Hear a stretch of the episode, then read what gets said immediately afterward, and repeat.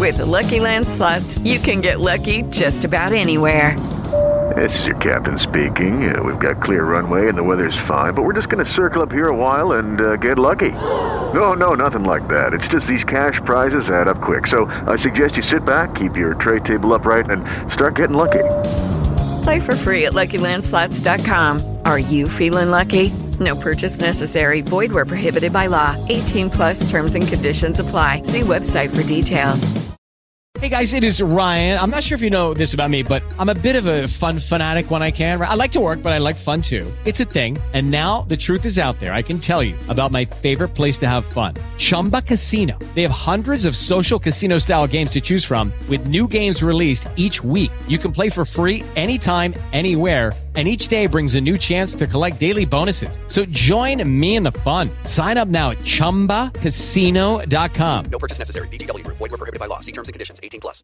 Step into the world of power, loyalty, and luck. I'm going to make him an offer he can't refuse. With family, cannolis, and spins mean everything. Now, you want to get mixed up in the family business. Introducing The Godfather at ChumbaCasino.com. Test your luck in the shadowy world of the Godfather slot. Someday, I will call upon you to do a service for me. Play the Godfather, now at ChumbaCasino.com. Welcome to the family. No purchase necessary. VGW Group. Void where prohibited by law. 18 plus. Terms and conditions apply.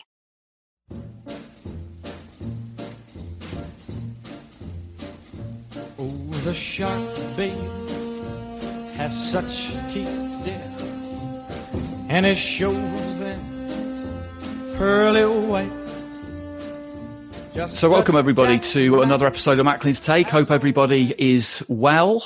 As I mentioned a couple of weeks ago, we are going to hit a summer break with Macklin's Take in a couple of episodes' time. So, we've got today's, and then we'll have one next week, and then we'll be off until kind of late August, early September when the new season, um, if there is such a thing in boxing these days, is is upon us. Because by that point, we'll be able to get back out and about again. We'll be able to record podcasts face to face again. We'll be at fight weeks again, new fight weeks as well with Sky, which will be, you know, which will be exciting. And and the world hopefully will have started turning in a more recognizable way to the one that we've got very used to over the last 15 months. And as mentioned in the podcast we did with with John Pegg a couple of weeks ago, what we're doing at the minute, uh, we did it with John, bit with Dennis last week, and, and definitely today, is we're going to kind of just usher out this COVID era by by talking to a good couple of pals of ours about their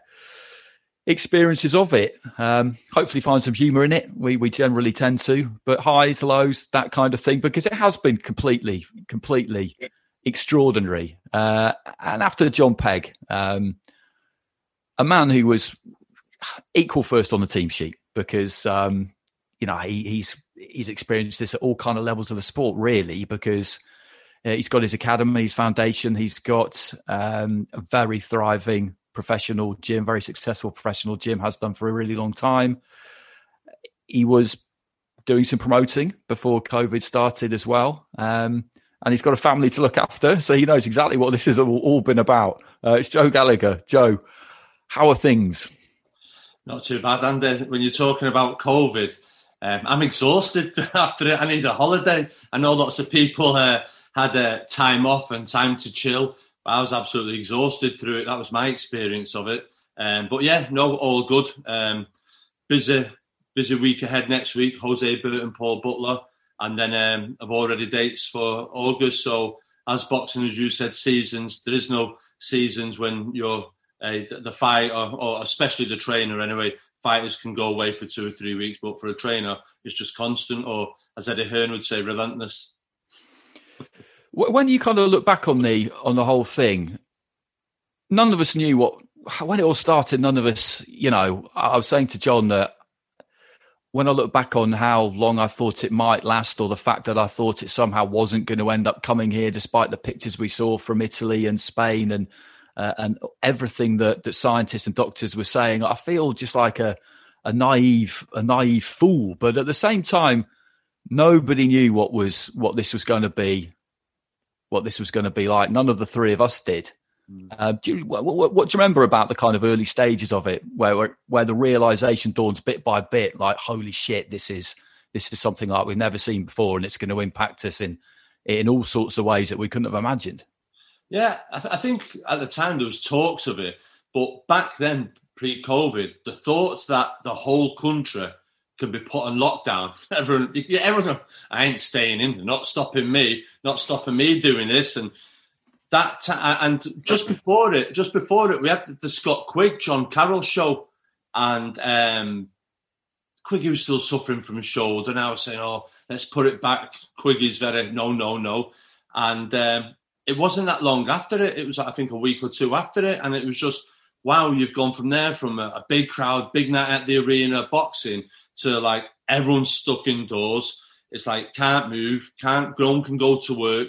That very, very first lockdown was just like wow. I never thought they'd be able to do that with the being so many people and so many free spirits, free minded individuals to everybody to obey. I'm not saying everyone did obey, even though government couldn't obey the rules that they'd set themselves. But um, at the time, it was just it was just really weird that there was no gymnasium, and it was just a weird.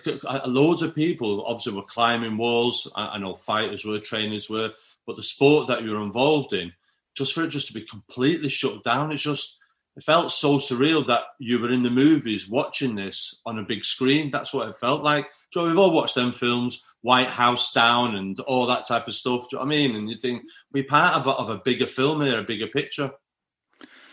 Matt, I remember that that Manchester show, yeah, really well. Um, probably about I don't know, it's a good crowd in there that night, and it kind of touches what I what I was saying before none of us really walked away from that show that night thinking, "Oh, well, this is the last one we're going to do these for a while." Despite what was going on across the across the the rest of Europe, I mean, we just kind of slept walked into this into this. I mean, we had our heads in the sand, but but none of us thought that, did we? When when we left Manchester, we just thought, oh, "Okay, brilliant. See you for the Golden Contract in a couple of weeks, and then the O2 show on on March the twenty eighth. I mean, we were just, you know, it was it's mad to think about it now.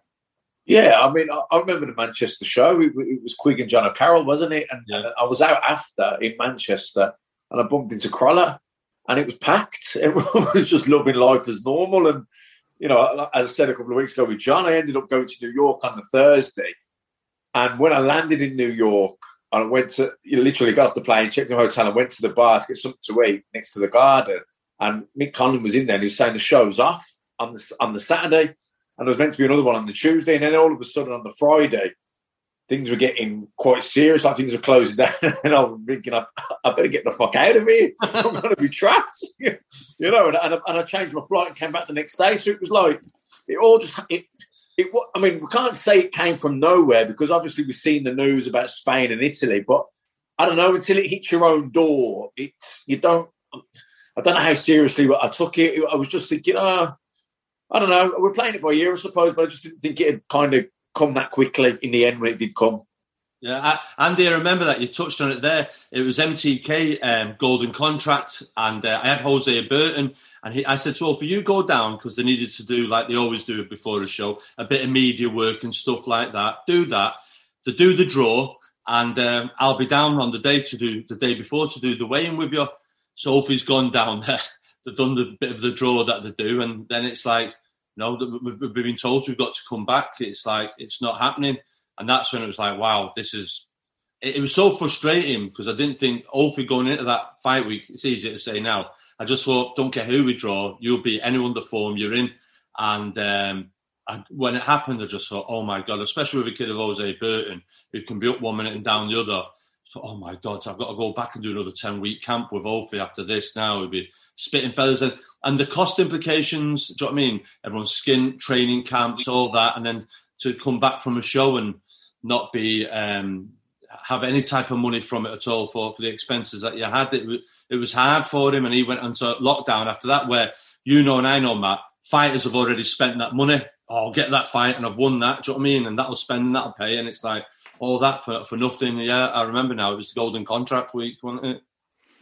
Yeah, it was, and, and I remember. So it was Hosea, Liam Conroy, Sergey Michel, and and uh, Richard Bolotniks who, who were down at Repton with us for the, like you said, for the draw. And we, we had a chat with with Hosea for the for the uh, Sky podcast, and um, he kind of seemed to take it at that point anyway. It's still very new, relatively in his stride, in that he was kind of assessing what might come down the line. He said, "Look, I've got good family around me. I know that financially, uh, you know, I'll be okay." We were talking to Liam, and he said, "Well." I'm not going to make any money out of this fight now. None of us are. I've got a job, but what's going to happen to that? Because you know he works at um, British Aerospace, I think, and everybody, all these question marks were just swirling around people's heads. I mean, as a license holder, as a promoter, manager, and trainer, you, have got all three of them. How how did you go about getting information about what was going to happen? Did the board get in touch? Did you have to get in touch with them? Was it just ringing up people you knew who were in the same situation? What what, what happened? Well, I, I, think, as you said, there everyone was phoning each other.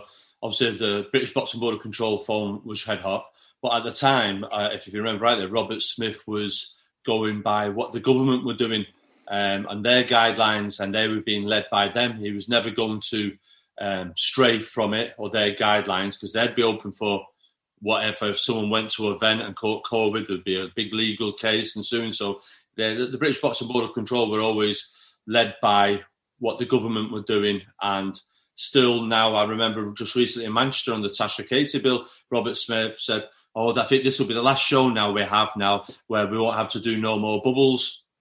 And that was like last month, and I'm going into a bubble next week. So they're still go trying to find their feet and go back into it. And it doesn't help when news different regions are going in spikes or they shut down a certain region, put that in lockdown. And up here at, at the moment, it was Bolton the other week, then Blackburn, then it's Salford. And uh, how, how, do you control it? Just when you think you're getting back to normal, it's still it's still uh, lingering that at any moment it's like no, we're all shut back down again. Joe, we can't get too comfortable yet. Do you know what I mean? I still feel there's still some rocky roads ahead yet. We still can't feel comfortable. Obviously, the fans coming back, and then you've seen a few ticket outlets, or you see Richard Branson saying, "Well, if you have to come to our event or go on our cruises, you've got to be fully vaccinated, have the two jabs, a vaccine passport."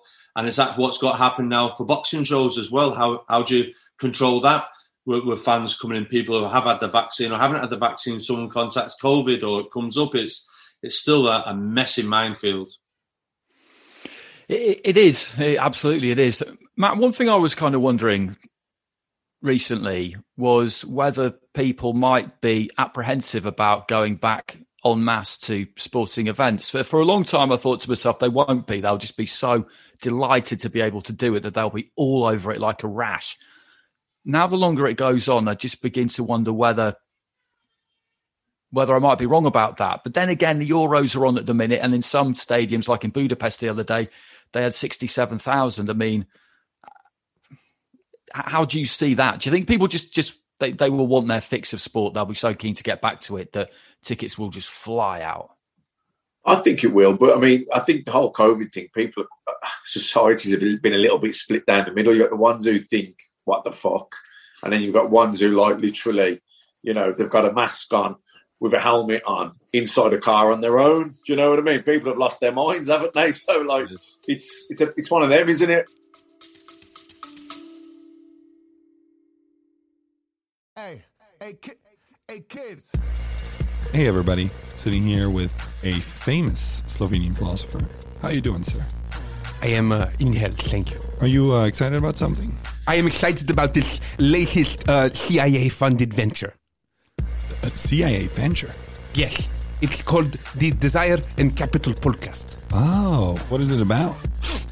I refuse your fascist question. Well, there you have it. Listen to the Desiring Capital podcast, coming soon to a bourgeois platform near you. On your marks, get set, go!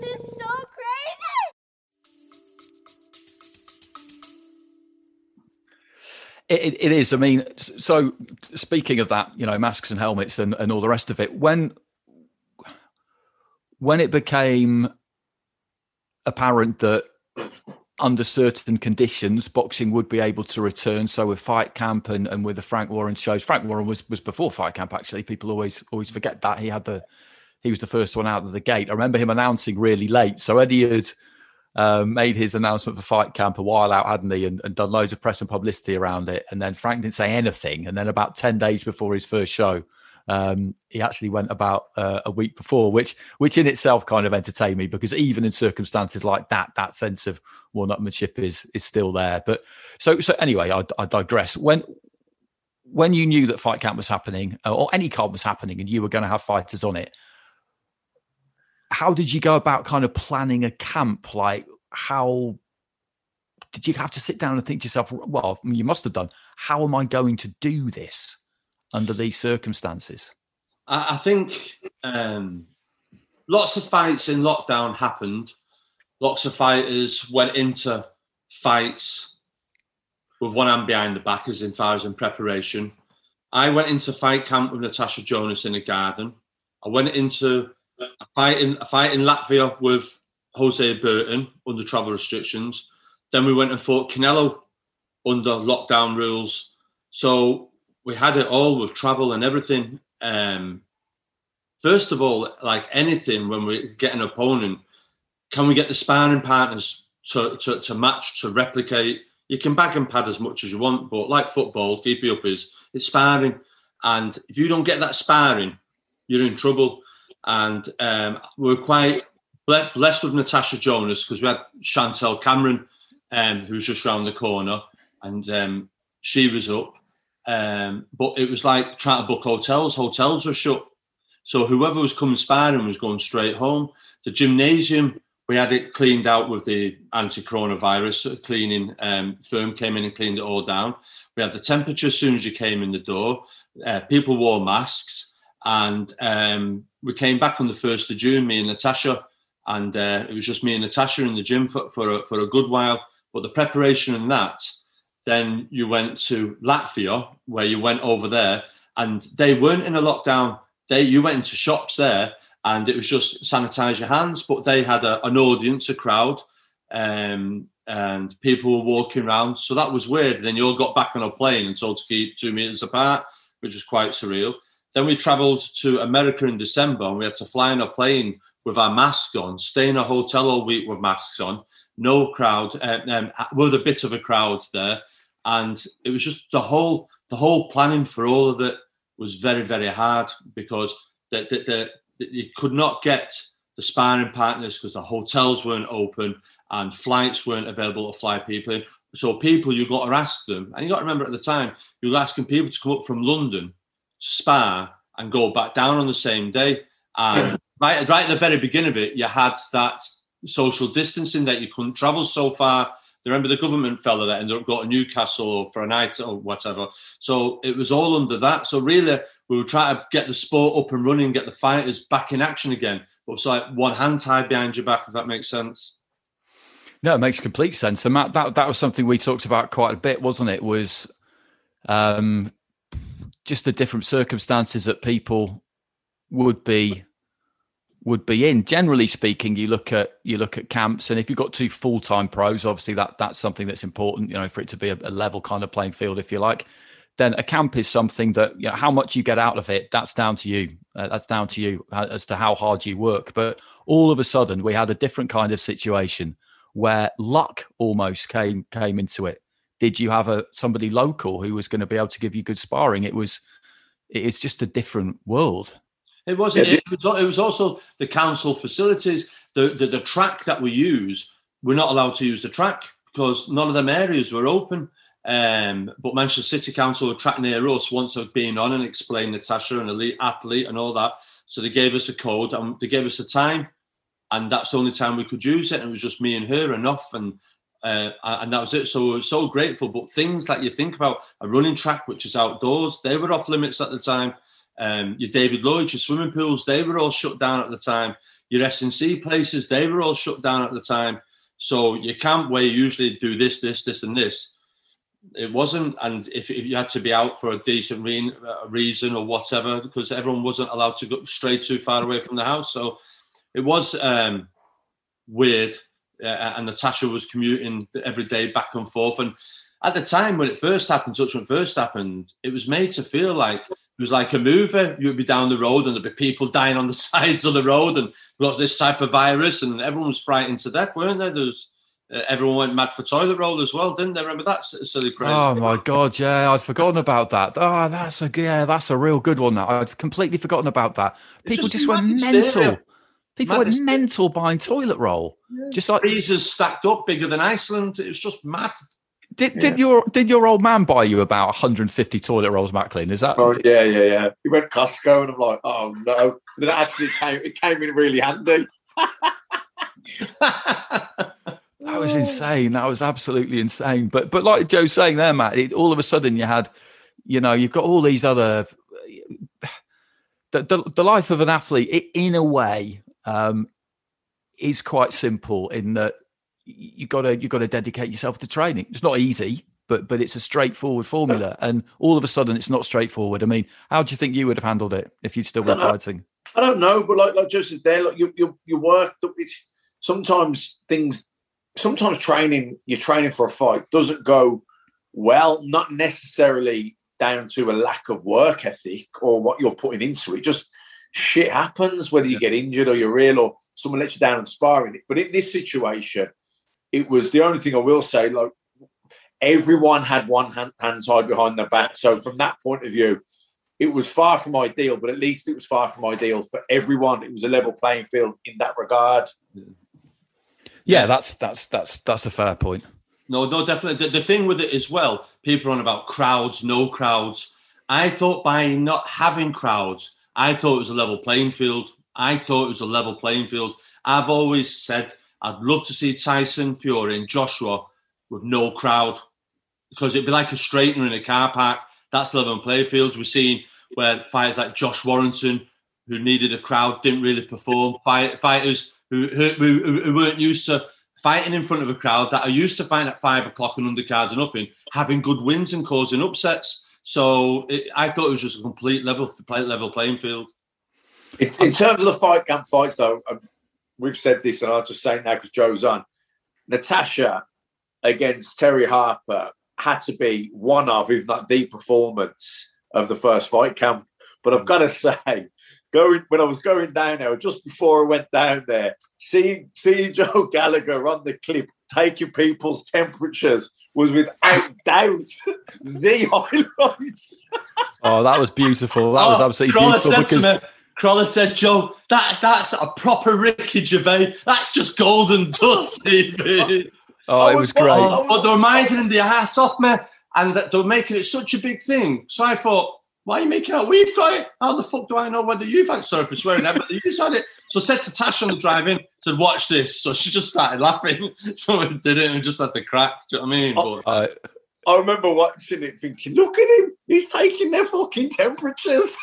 oh, it was great. It was so good. It was so oh. good because yeah, like like you say, that everybody's taking your temperature, and then you kind of like to switch it on them. Just go, do you mind if I take yours? Then I'll, let's, let's let's have a look at your temperature, shall we? It was just it was tremendous. Oh. I, I did enjoy those kind of scenes of watching fighters move into the bubble outside the Holiday Inn because oh. it reminded me of of when I was I was at university and everybody was was moving into halls. You know, you've got kind of like grills, you've got TVs, you've got all this stuff that people are just trying to bundle through through the door. I mean, how did you find how did you find bubbles? Because we're speaking to John about it, John Pegg, and and um, I've not really been in any, and it was quite interesting. He said, "Oh, I loved it." He said, "I loved it." You know, I've got six dogs and three kids at home. You know, it was, it was, it was, it was, it was, it was his kind of oasis of calm. And he said, but from a trainer's point of view, what was really good was that you kind of you had your fighter under lock and key for the days building up to the fight. You don't know exactly what they're doing at all times, but in an environment like that, you do know what they're definitely not doing, which is going out and staying up late and all that kind of thing. How did you find the bubble? Yeah, no, we I, I enjoyed it. Um, like like with John, enjoyed it. You managed to get away, catch up and stuff because the internet's always there. Work you can doesn't stop you studying, working. Um, like I say, keeping an eye on Natasha, making sure she is resting, doing all that stuff. And like you, you're seeing there in Eddie's garden, they have a, a little concourse area. There was a bit of game of cricket or a bit of football for whoever wanted to do that. And then they tried to do a bit of quiz things. And some people built up relationships there because usually it shows it's away and it's this, and you don't get a chance to stop and talk. Um, so there was that side of it. But yeah, no, I, I enjoyed it. Enjoyed it. As the fight camps went on, the food got better. It was trial by error. Um, but like you say, the, the, the movement around it at first, the, the last one that we just did there, uh, uh, Tasha Katie one, that was different again there because you're in a proper hotel again now. The first one we were in the Premier Inn and Eddie's, that we were in the Hilton, and um, you could just tell everyone had learned what to do now. It was well run. You didn't feel like you were in a bubble until you stepped out that day going going to the arena. But I, I enjoyed it. I think Tasha did, Marcus.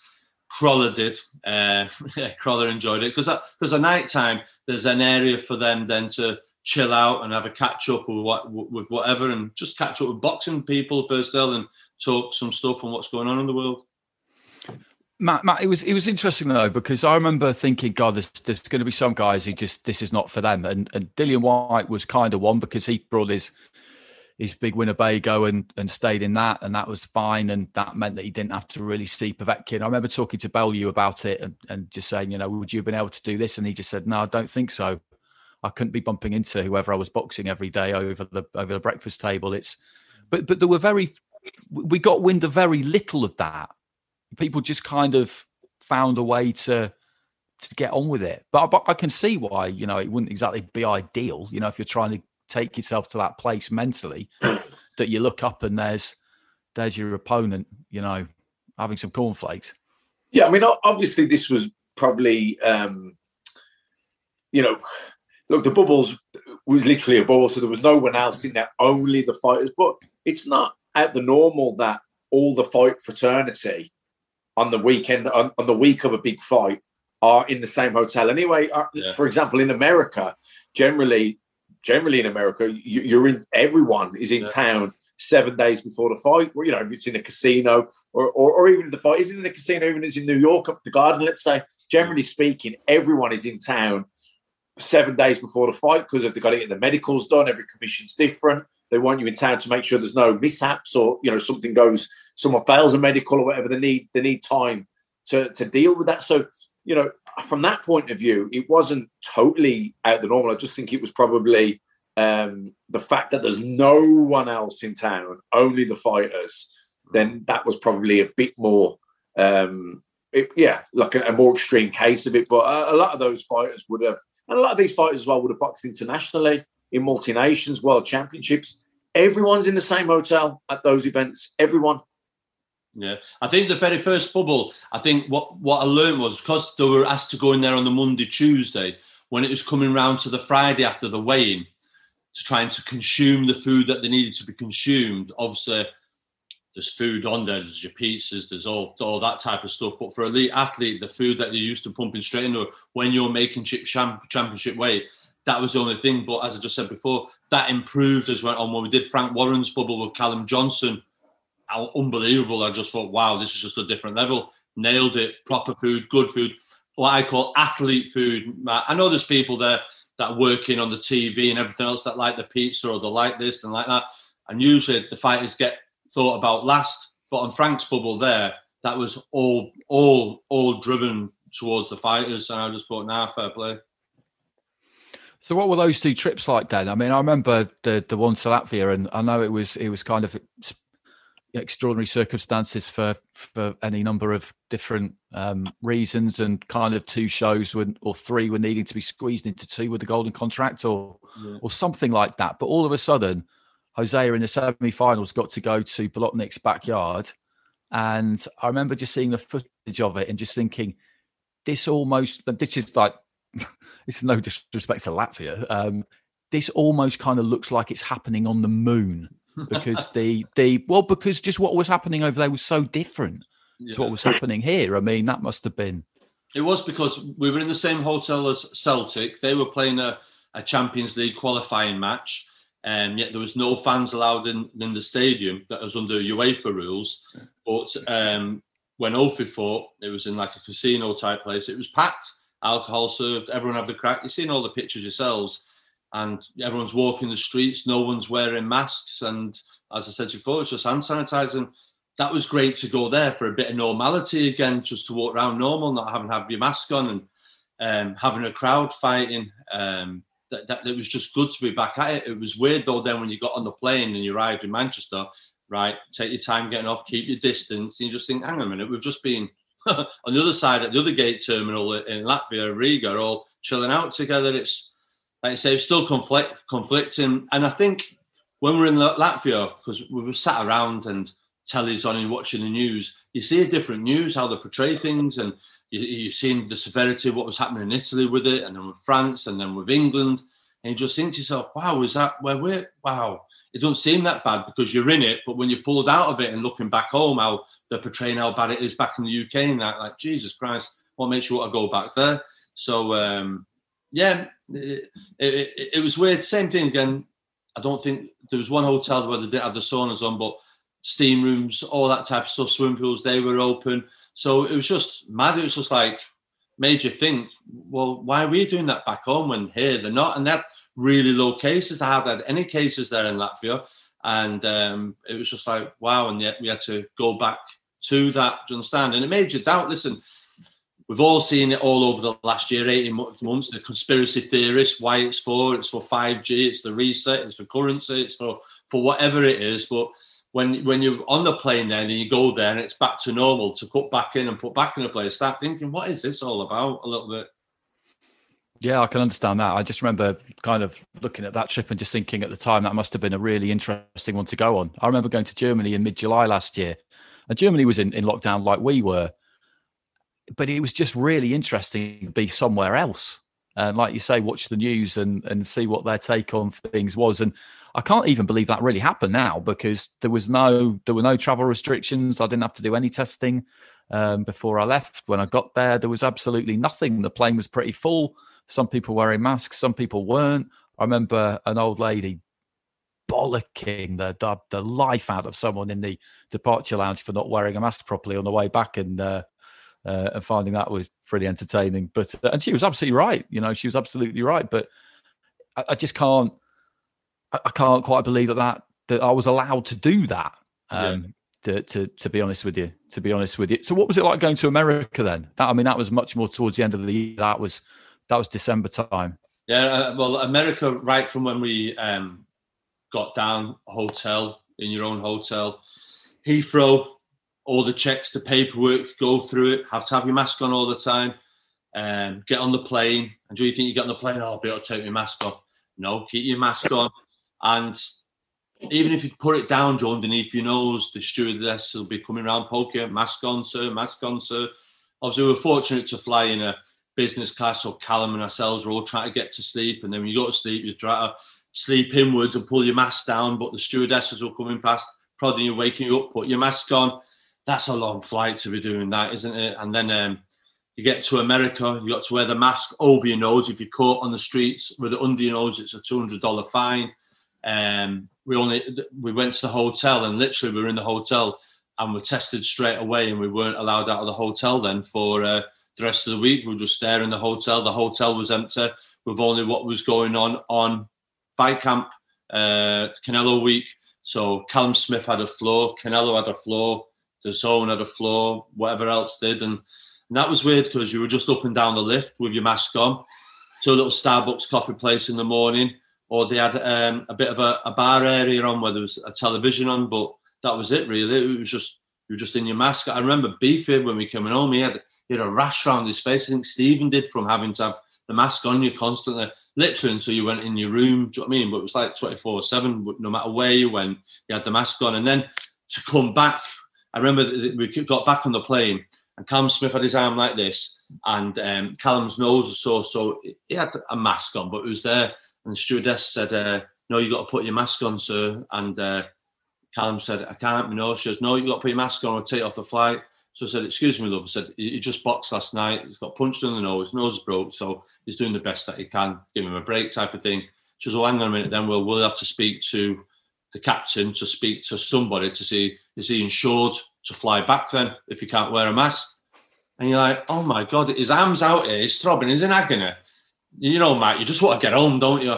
And uh, next thing then she goes, says, right, okay, then yeah, he has done, but can you just wear it the best that you can do? So, and even then, Callum, when he was trying to sleep with his nose and all that, during the changeover mid-flight, the new girl most we didn't know. Excuse me, sir, you put that mask on? And that's how it was. And when you're coming off a loss and everything else, it's hard. Do you know what I mean? And you got back to Heathrow, mask on, then you're in a van, and then you're back up, and it was just a, it was it was just a weird trip. It, it was with the loss as well. It's just all bad memories. It's it's it's very bitter with me the whole thing that went on there um, with the fight, with the travel, with everything else. It was just it was just a horrible experience. There was nothing nothing at all I enjoyed from it at all whatsoever. It was just it was just bad from the word get go, and from the word get go, I mean, it was like taking it at five weeks' notice.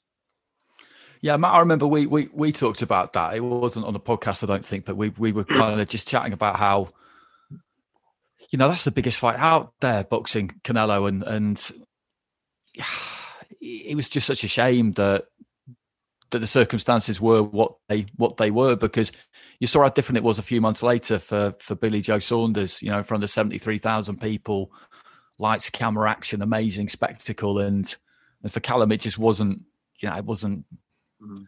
It's just a real shame, wasn't it? Yeah, yeah I mean, you, it's it's the biggest fight in boxing, isn't it? Getting the Canelo fight, and for it not to then be able to live up to what you always envisaged it being, yeah, I'd, I'd imagine it felt very sort of anticlimactic. Yeah.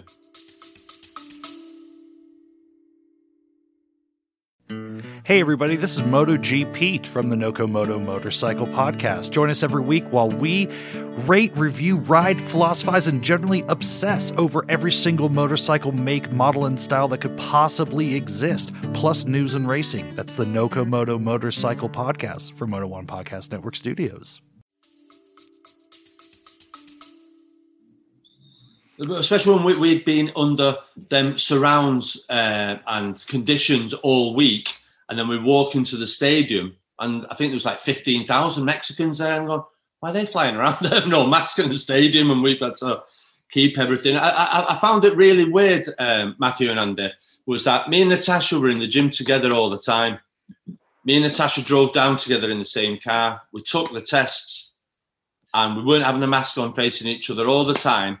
And then when it got to going in the ring, I had to put a mask on and then a windscreen on. And I'm like, I've been with her the whole whole time. And uh, the, the, thing was like messing up. That was really weird the first time that I was like, I won't say claustrophobic, but Joe, you're like, this is it, this is steaming up. A sense of panic, like, I can't cope with this, like, and yeah. I, I, can't express myself. I want to say this, and she's not hearing me. And you're like, bleeding mask, can't speak, and she can't hear me. What are you're saying, and all that type of stuff. And you, it's, it was just so weird. And then the odd build goes, keep your voice down, keep my voice down. Are you kidding me? I've got a shout, I've got a bleeding mask on here. Do you know what I mean? So that, that, that, was very, very, very weird, the beginning of that. I enjoyed Latvia, so I could be able to shout, but that was really weird.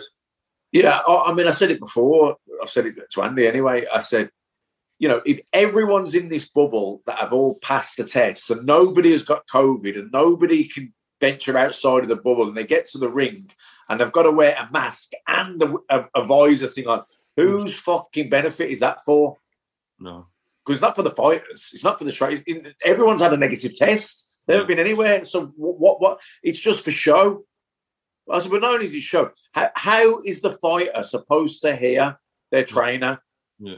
in between rounds when they got when they got a mask and, and a visor on? Yeah. I can't hear the women. I can't hear the girls behind the counter in Costa. There's a big screen and they got a mask on, and I'm not under any pressure. Do you know Yeah. what I mean? And I, I can't hear what they're saying. No, no. Yeah, that that's been the whole mask thing just across society generally is is just a real head fuck, isn't it? Because like you say, firstly, you can't really hear what people say, but it's amazing what a difference it makes just not being able to see someone's whole face. Like there, are, I've met people wearing a mask and then seen them. I don't know, uh, half an hour later, met them for the first time. I mean, seen them half an hour later not wearing one and just not recognise them.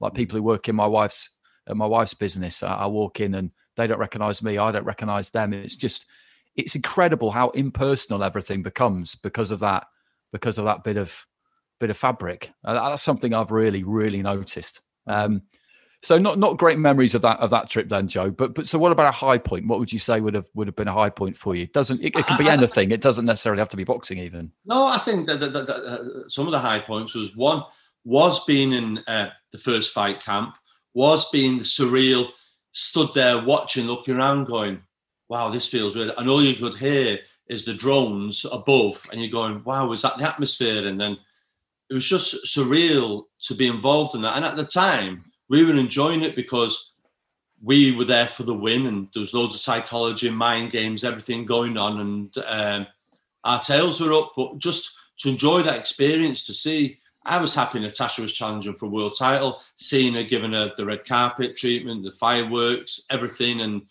us snarling and spitting in defiance uh, uh, as as we are. It was we really enjoyed that, and the fact we didn't go to the judges, we won it in another sense of terms. You know what I mean? Natasha achieved an awful lot of that, even though she didn't win the world belt from where she'd come from to where she was. We brought her back, she's back.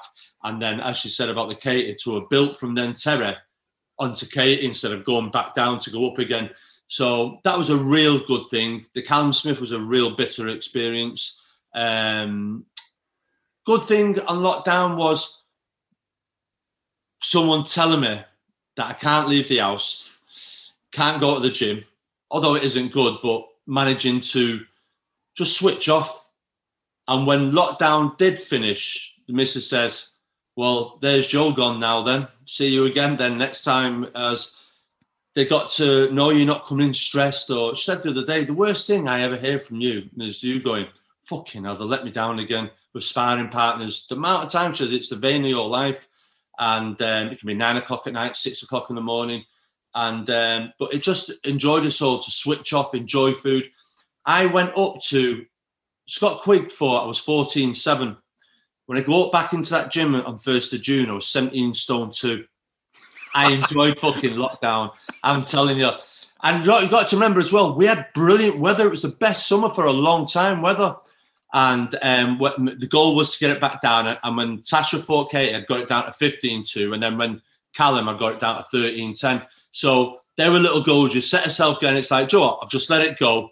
Now it's time to get back on it. But I, I there were my own little challenges, reading books, me and Natasha, everything else. And we all sort of like gained things. Natasha improved. And I have to say, I did doing a lot of self work on myself a little bit, reading various books, reading podcasts and uh, just enjoying fam- family time the best that you could do at the time. I was my mum's carer, so I had to bring my mum's shopping for every second or third day and get what medication and medicine.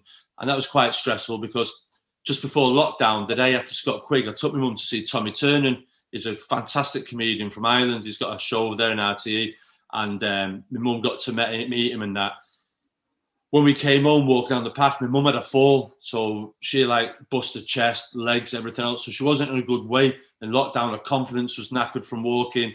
And um, so that was quite tough at first, but it was allowing me to leave the house because if anyone pulled me, I was my mum's carer.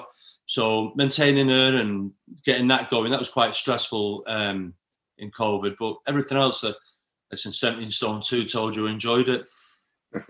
Yeah, I mean, it just, everything was just sort of, just simpler, wasn't it? I mean, it just, just, it was, it was, I mean, you had a responsibility there, but um, it was a case of just finding ways to to kind of fill the days, Matt. You know, it's um yeah, I've got pretty good memories of that first lockdown, to be honest. I was just going into the factory helping my wife out.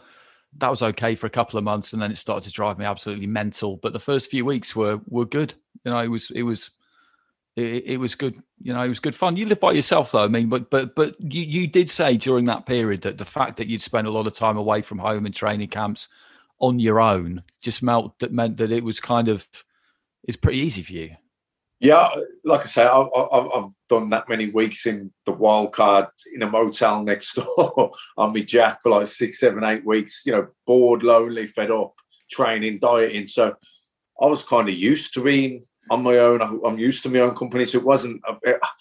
I was okay with it. I actually got down. You know, I told said it when we did the, the pod with John Pegg. John Pegg, I, I got down to twelve stone during that period because it was the first time in a long time that I had a chance where I had structure, routine, and I could actually stick to a diet. You know, when you're traveling, you're on motorways or in airports, you're grabbing whatever you can, aren't you? And, it, and then you think, ah, fuck it, I'll start on Monday. You know, it's that mentality, isn't it, with the diet? And it just goes out the window.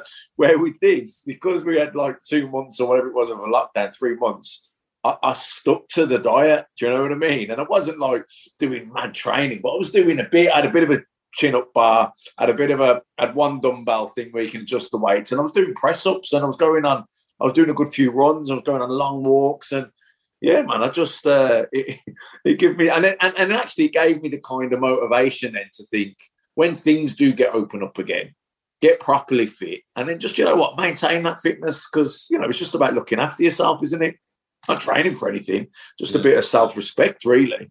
Yeah, I, th- I think lockdown that that first one it kicked everybody off the, the, the rat race, the hamster wheel, and allowed everyone get back to connecting with family, connecting themselves. I remember going on a walk on a Sunday, Sunday, and walk, uh, everyone was doing walks, weren't there? And it was a sofa, and she was going, "Wow, look at everyone out cycling, all this on sofa. This is how it used to be years ago when the shops were all shut on a Sunday. Sundays were always family days. They'll be at the park, they'd go to church, whatever.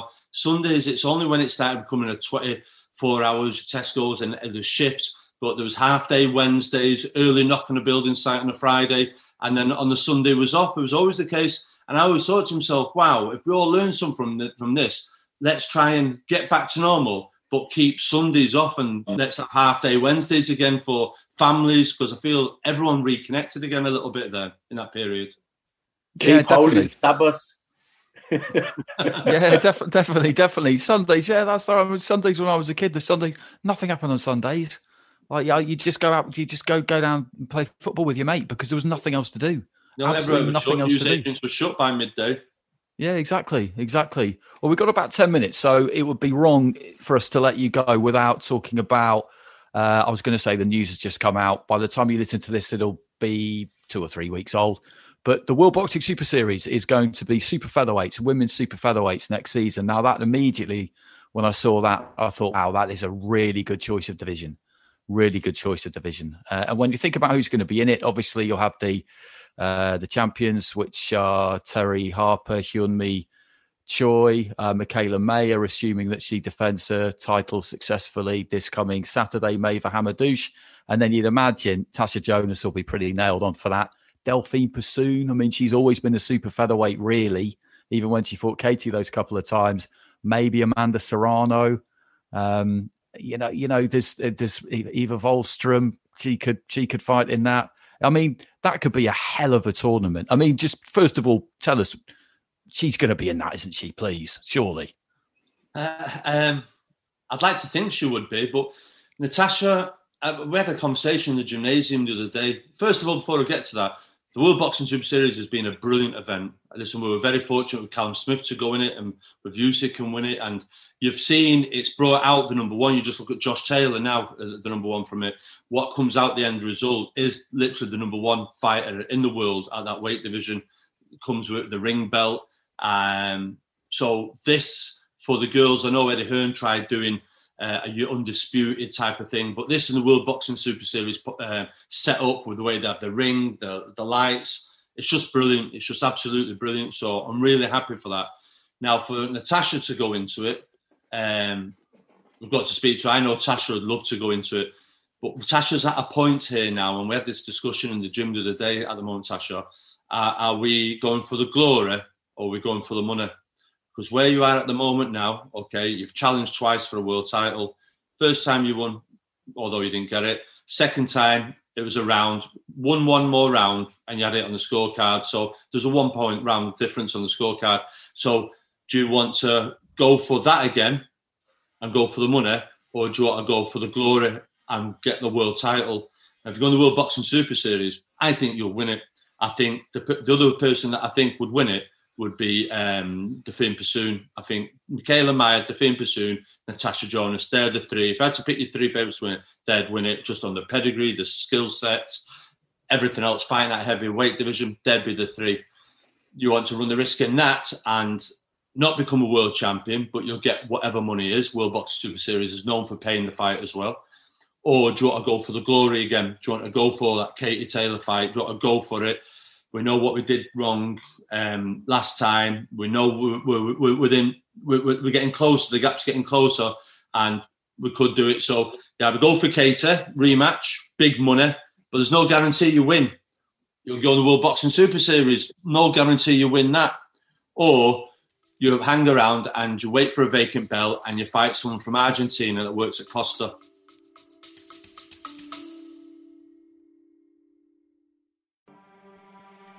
Yo, I'm DK, co host of the One Star Recruits podcast. My best friend Rip and I host five star athletes, celebs, business leaders, comedians, and coaches from around the world. Each week, I can guarantee the show will always have great laughs, catch up on life's in relatable ways, and have a ton of fun. We're recruiting you. We are the One Stars, which means we can ask the questions that no other podcast asks to guests like Joey Chestnut, Evander Holyfield, Bobby Hurley, Jennie Finch, Ryan Lochte, Montel Jordan. New guests every week, compelling interviews that you want to hear. Check us out wherever you get podcasts. One Star Recruits.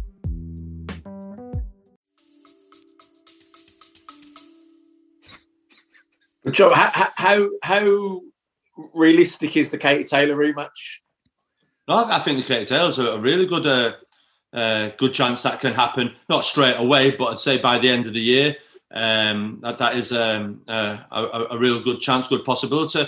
I think Katie Taylor has got a few defences of a few of her belts, but the big names she wants. I know there's talk of a crossover fight with Cyborg, the Serrano. Serrano wants big money. Serrano's only a featherweight as well.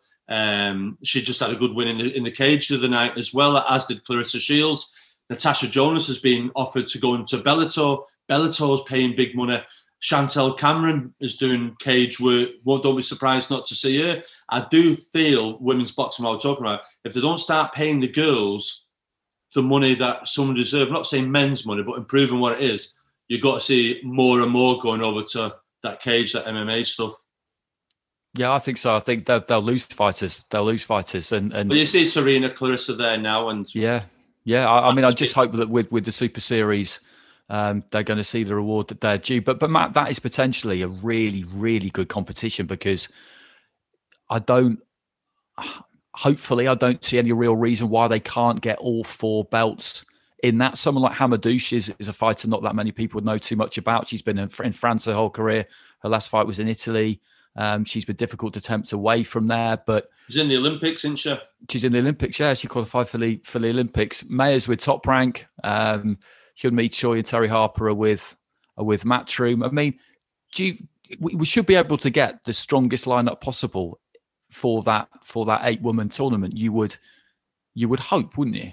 Yeah, well, I think the reason why it was such a good tournament for the men, Joe mentioned Josh Taylor, Rusick, getting the best fight the best, and whoever comes out on top is the number one, was the fact that people, whoever the I can't remember what they were called, were willing to put the money up and make it happen. So you know, from Natasha's point of view, you'd like to think that the same will apply here in the women's tournament and that there will be enough money in there to get all the champions to the table and set up a tournament by which at the end of it, you come out with an undisputed uh, champion. And whoever does come out at the end of it will have earned a lot of money along the way.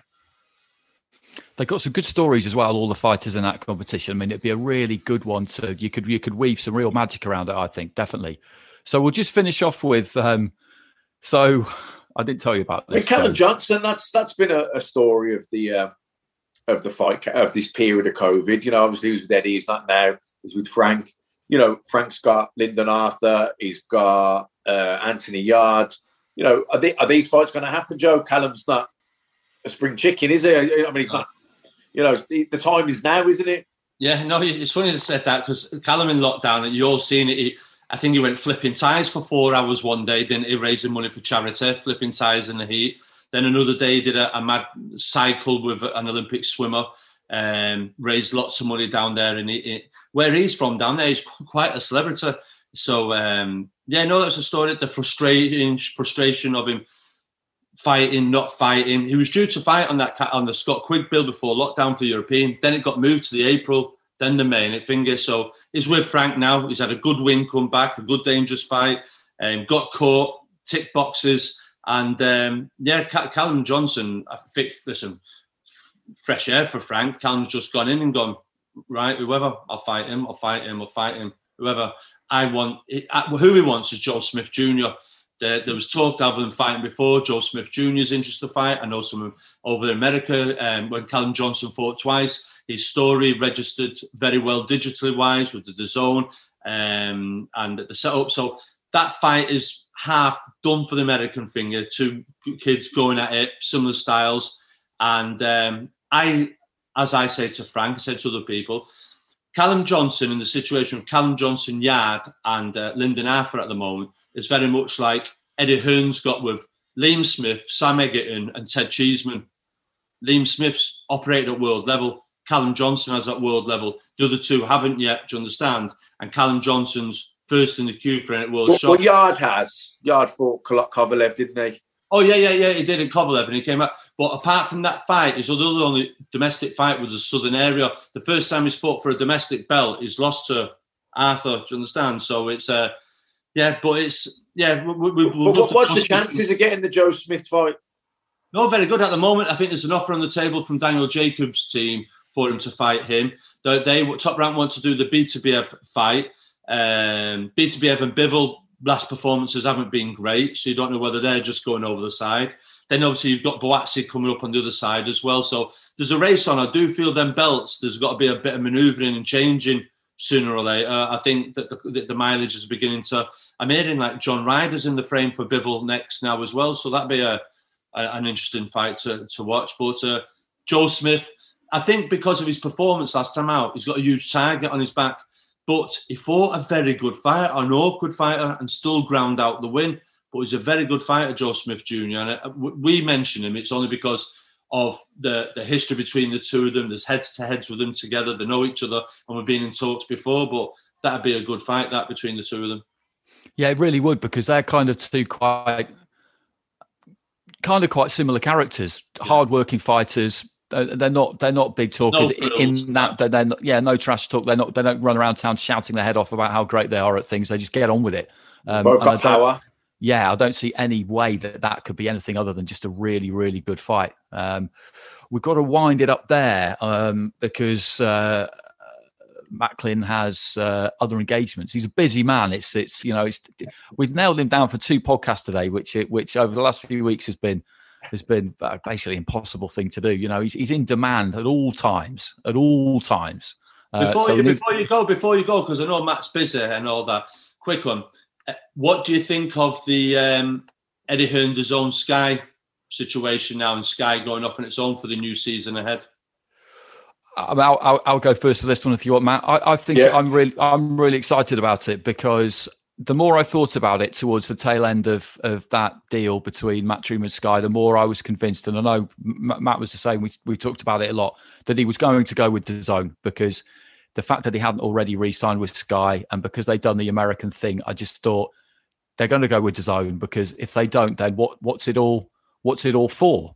Um, and I think the prospect of doing something new, of working with with possibly with multiple promoters domestically, which looks like it's going to be the plan, of working with Top Rank in the USA, uh, I'm really, I'm really, yeah, I'm I'm up for it. I'm really excited about it. It's it's something new is always good. Change is good. It was it was a good relationship with Matchroom, but nothing lasts forever.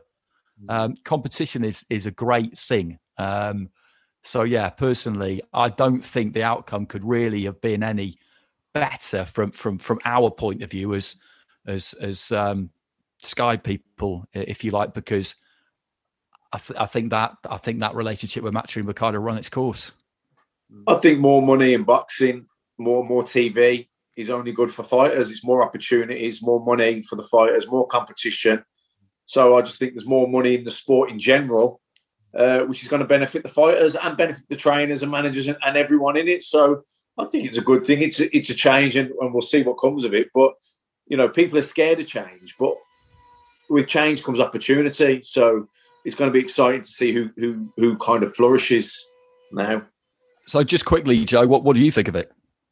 Listen, echoing your thoughts, I, I- I just feel at the time, I- th- listen, you, you see social media and you see everything else, the amount of abuse, like Sky get, listen, I've, I've through mode myself, Eddie Hearn, Matt Schumann get, and really it was like, I can understand what people, as uh, Eddie Hearn would be saying, we can make this Wilder Joshua fight and Sky bring them over, when they never really could do because Al Haymon was running the show there. So that was never ever going to happen. And I, ju- I just felt sometimes Sky, I don't know the ins and outs, maybe lost control in the um, production. It's like they might say, well, we don't want that fight. And it's like, well, that fight's happening. Do you understand? It became a bit of a the, the, the, the, the tail's wagging the dog a little bit of in a sense. I, I don't know if it's right being say because there's some fights there, especially on the pay per view model that shouldn't have been pay per view events but generated money that are most probably now go on, a, on an app that will be 199. So, like you say, I think Eddie's got to go on. He's an ambitious man. He's got to conquer the world.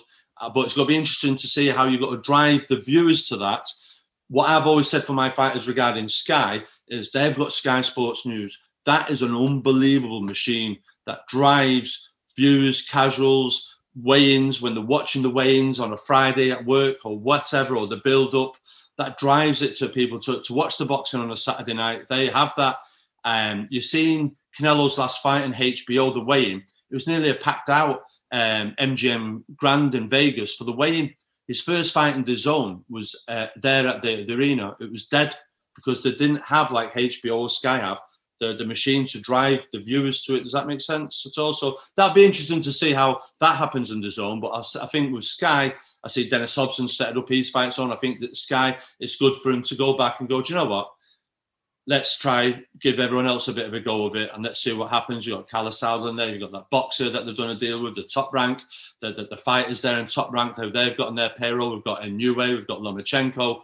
I know the 3 a.m. gigs, but I'm sure there's the normal replays at 9, 11 o'clock in the morning coming up. But I think it's good for fighters, for, for, for the next generation of fans to see, be able to see your Inoues and your Lomachenkos and get pay per view back to being pay per views and events. And I'm not criticizing pay per views and event is we'd be out and we go, come, we've got to go. That fight's on, we can't miss it. A pay per view event was a we can't miss it. I, there wasn't many people saying, "Come, we've got to go. We've got to miss a couple of them pay per view events." Was there?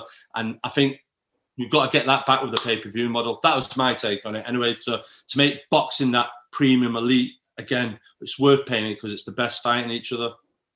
Yeah? I mean, yeah, I, I, I, think everything you said there makes total sense, um, and it's going to be a, a fascinating few months. Really, really interesting, and it's good for everybody. You know, it is like like Matt said, change is good. Change brings opportunity for all sorts of people. Competition is good. It makes everybody else raise their game, and the more people showing it is definitely better uh, for the fighters. So we'll we'll we'll have to go uh, on that note, but it's a good note to to leave on. So Joe, thanks very much. It's always well, great fun chatting to you. Um, uh, everybody else, take it easy. Um, if you find yourself on iTunes and fancy giving us a, a good review and a five star rating, then uh, then knock yourselves out. That'll be great. And we will catch you for one more. We've got one more coming up next week. I'm not going to say who with, just in case, just in case it doesn't quite happen. But we're quite we're quite excited about it. Um, yeah, someone Matt knows well, who's very very good company.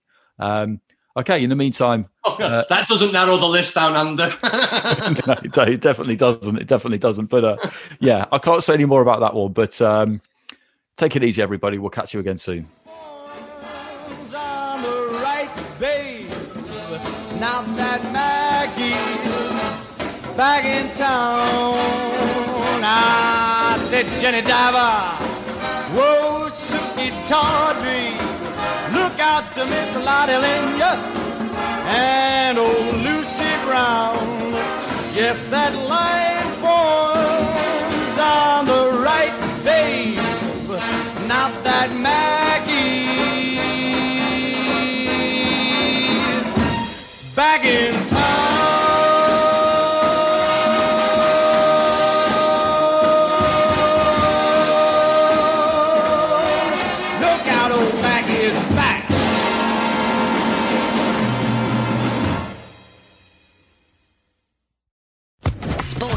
Podcast Network.